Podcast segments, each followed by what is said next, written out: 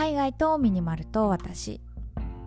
この番組は東南アジアでミニマルライフを送っているミニマリストのマーヤが100日間のシンプルライフを通して感じた偏愛アイテムをご紹介する番組です。100日間のシンプルライフルールはたった2つ。1すべての持ち物をクローゼットにしまう。2 1日1アイテム引き出す。このラジオが物で溢れている皆さんの日常のスパイスとなれば幸いです。はい今日は12月6日月曜日ということでまた月曜日始まりましたけど皆さんいかがお過ごしでしょうか？昨日はですね実は私収録をお休みしましてあの前のラジオでねちょっとあの、姉の結婚式のムービーを撮らなければいけないので疲れたらちょっと収録お休みしますって言ったんですけど昨日はね別の理由でお休みをさせていただきました。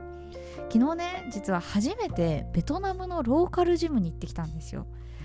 私今ね週3ぐらいでトレーニングをしているんですけれどもそのトレーニングしてる場所って日本人の知り合いの方がやられているパーソナルジムでやっているんですね。でベトナムのジム行ったことないって思ってあの友達と一緒に行ってきました。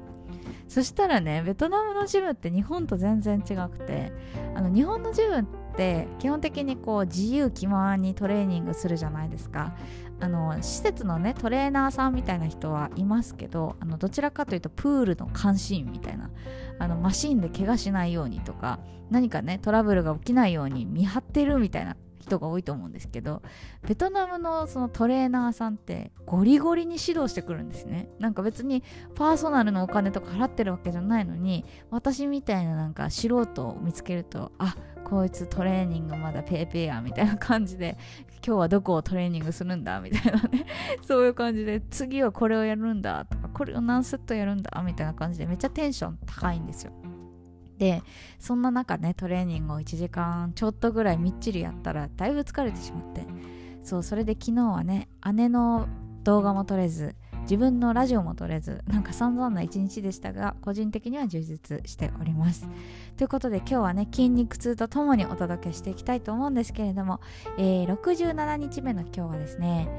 コンシーラーを取り出しました。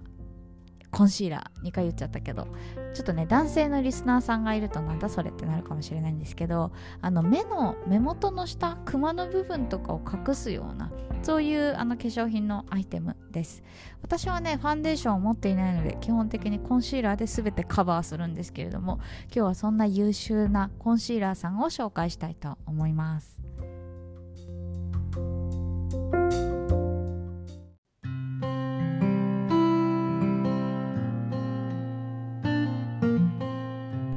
私が使っているコンシーラーはシュウウエムラのアンリミテッドコンシーラー4ミディアムっていうカラーになります。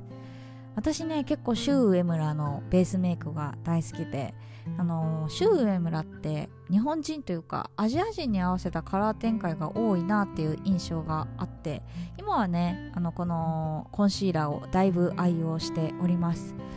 以前はねファンデーションも使ってたんですよ。そうファンデーションと下地もシュウエムラで揃えていたので下地、えー、ファンデーションそしてコンシーラーすべてシュウエムラというねだいぶ崇拝している感じでございます。で今日ご紹介するこのコンシーラーなんですけどそう今私、えーと、ファンデーションをやめてもう1年ぐらいになるんですが基本的に気になる部分は全部このミディアムというカラーでカバーをしています。私のね肌は割と標準色よりちょっと暗めなんですね。でまあベトナムにいて日焼けをしていてそばかすもあるっていう感じなんですけど私的になんかこうパーフェクトな肌っていうのがあんまり好きではなくてまあどちらかというとこうそばかすとかもまあ隠さなくていいかなっていう。まあ自分の中でこう気になる部分を補正するちょっとこうポイントを修正するぐらいでいいかなと思っているので今はこのコンシーラーでちょちょちょっと直している感じですね。でこのコンシーラーの使い方はもう本当に至ってシンプルなんですけど目元のクマを直したりとかニキビができた時にちょっとカバーしたりとかそれぐらいの程度で使っています。まあ普段はねすっぴんなので なんかこんな偉そうにコンシーラーの使い方とか言ってるけどほぼほぼ使ってないですね。まあだってミニマルライフ始まってもう67日。まあ実際ね配信していない日とかもあるのでもうちょっと経ってるんですけど今までコンシーラーを出してこなかったということはどれだけすっぴん肌だったのかはあのお分かりいただけるんじゃないかなと思います。でね私がそのファンデーションをやめた理由なんですけどあの単純にねベトナムが暑いからっていうのが一番の理由でした。あの日本に行った時はもう欠かさずファンデーションしてたんですよね。まあもともとねそのがっつりメイクするっていうタイプではなかったのでどちらかというとヘルシー思考ではあったんですけれどもなんかねそのファンデーションで整えた自分の肌っていうのがデフォルトになっていてでそれでこうなんかしてないと気持ち悪いみたいななんかそういう感じではありました。なんですけどあのベトナムに来てからねもうこっちってめちゃくちゃ暑いんですよ。まあ今は涼しいけど。で夏場とかはもう本当に体感40度とかでで今こういうご時世だからマスクしなきゃいけないじゃないですか。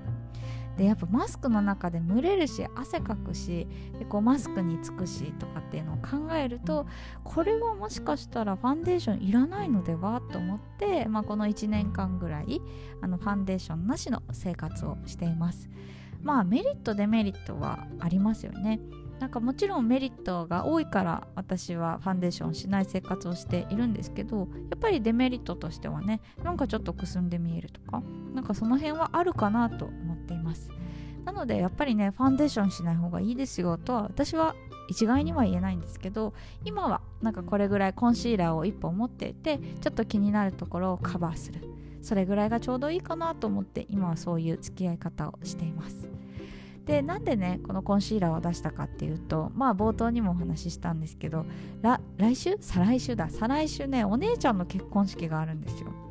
でお姉ちゃんの結婚式まあもちろん日本でやるので私はオンライン参加になるんですけどまあ身内でねリアルで参加できないので事前にちょっとまあお祝いのスピーチを撮ってあの動画を姉に送ろうかなと思っているんですけどそのね動画でさすがにドスッピンはまずいだろうと。そんな思いからちょっとコンシーラー様助けてくださいということで取り出してきました。まあ日本だとさ結構その綺麗な肌というかパーフェクトな肌が好まれている気がしていてちょっとねベトナムだと割と素肌でも何ら問題なかったりするんですけどちょっとね日本人に見られるっていう意識を持ってあの美意識をね高めていきたいなと思っています。まあ、正直ね私今日コンシーラーを出すかハイライトを出すかめちゃくちゃ迷いました。やっぱね私ハイライト好きなんですよね、まあ、まだ出してないんですけどなんかこう光であの肌を明るくするみたいな手法の方が個人的には好きでなんかこう隠す隠す隠すみたいなものよりも、まあ、今持っているものをよりよく見せるみたいなのがすごく好きなんですよね。なのでまあファンデーションとかこういうコンシーラーとかもなんかがっつりクマを消すぞとか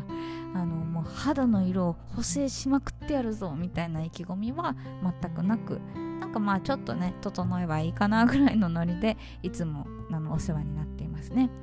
まあ、このシュウエムラのあのー、コンシーラーなんですけど実はねもうそろそろ断捨離しようかなとも思っています。まあ多分ね同じものを買い替えるっていう感じ使用期限がもうそろそろ来ちゃうのでまあ同じ品番のものを買おうかなと思っているんですけれども私はこんな感じで常になんかこうタイミングが来たら買い替えるっていう感じで化粧品はあのー、交換しております。まあちょっとね姉の結婚式があるのでまたもう、うん、ハイライトとか出したいなと思ってるんですけどその時化粧品の話ができたらいいなと思っています。はい。もしね週上村以外でおすすめのコンシーラーあったら教えてください。ということで今日この辺にしようかな。最後まで聞いていただいてありがとうございました。明日は何を話そうかな。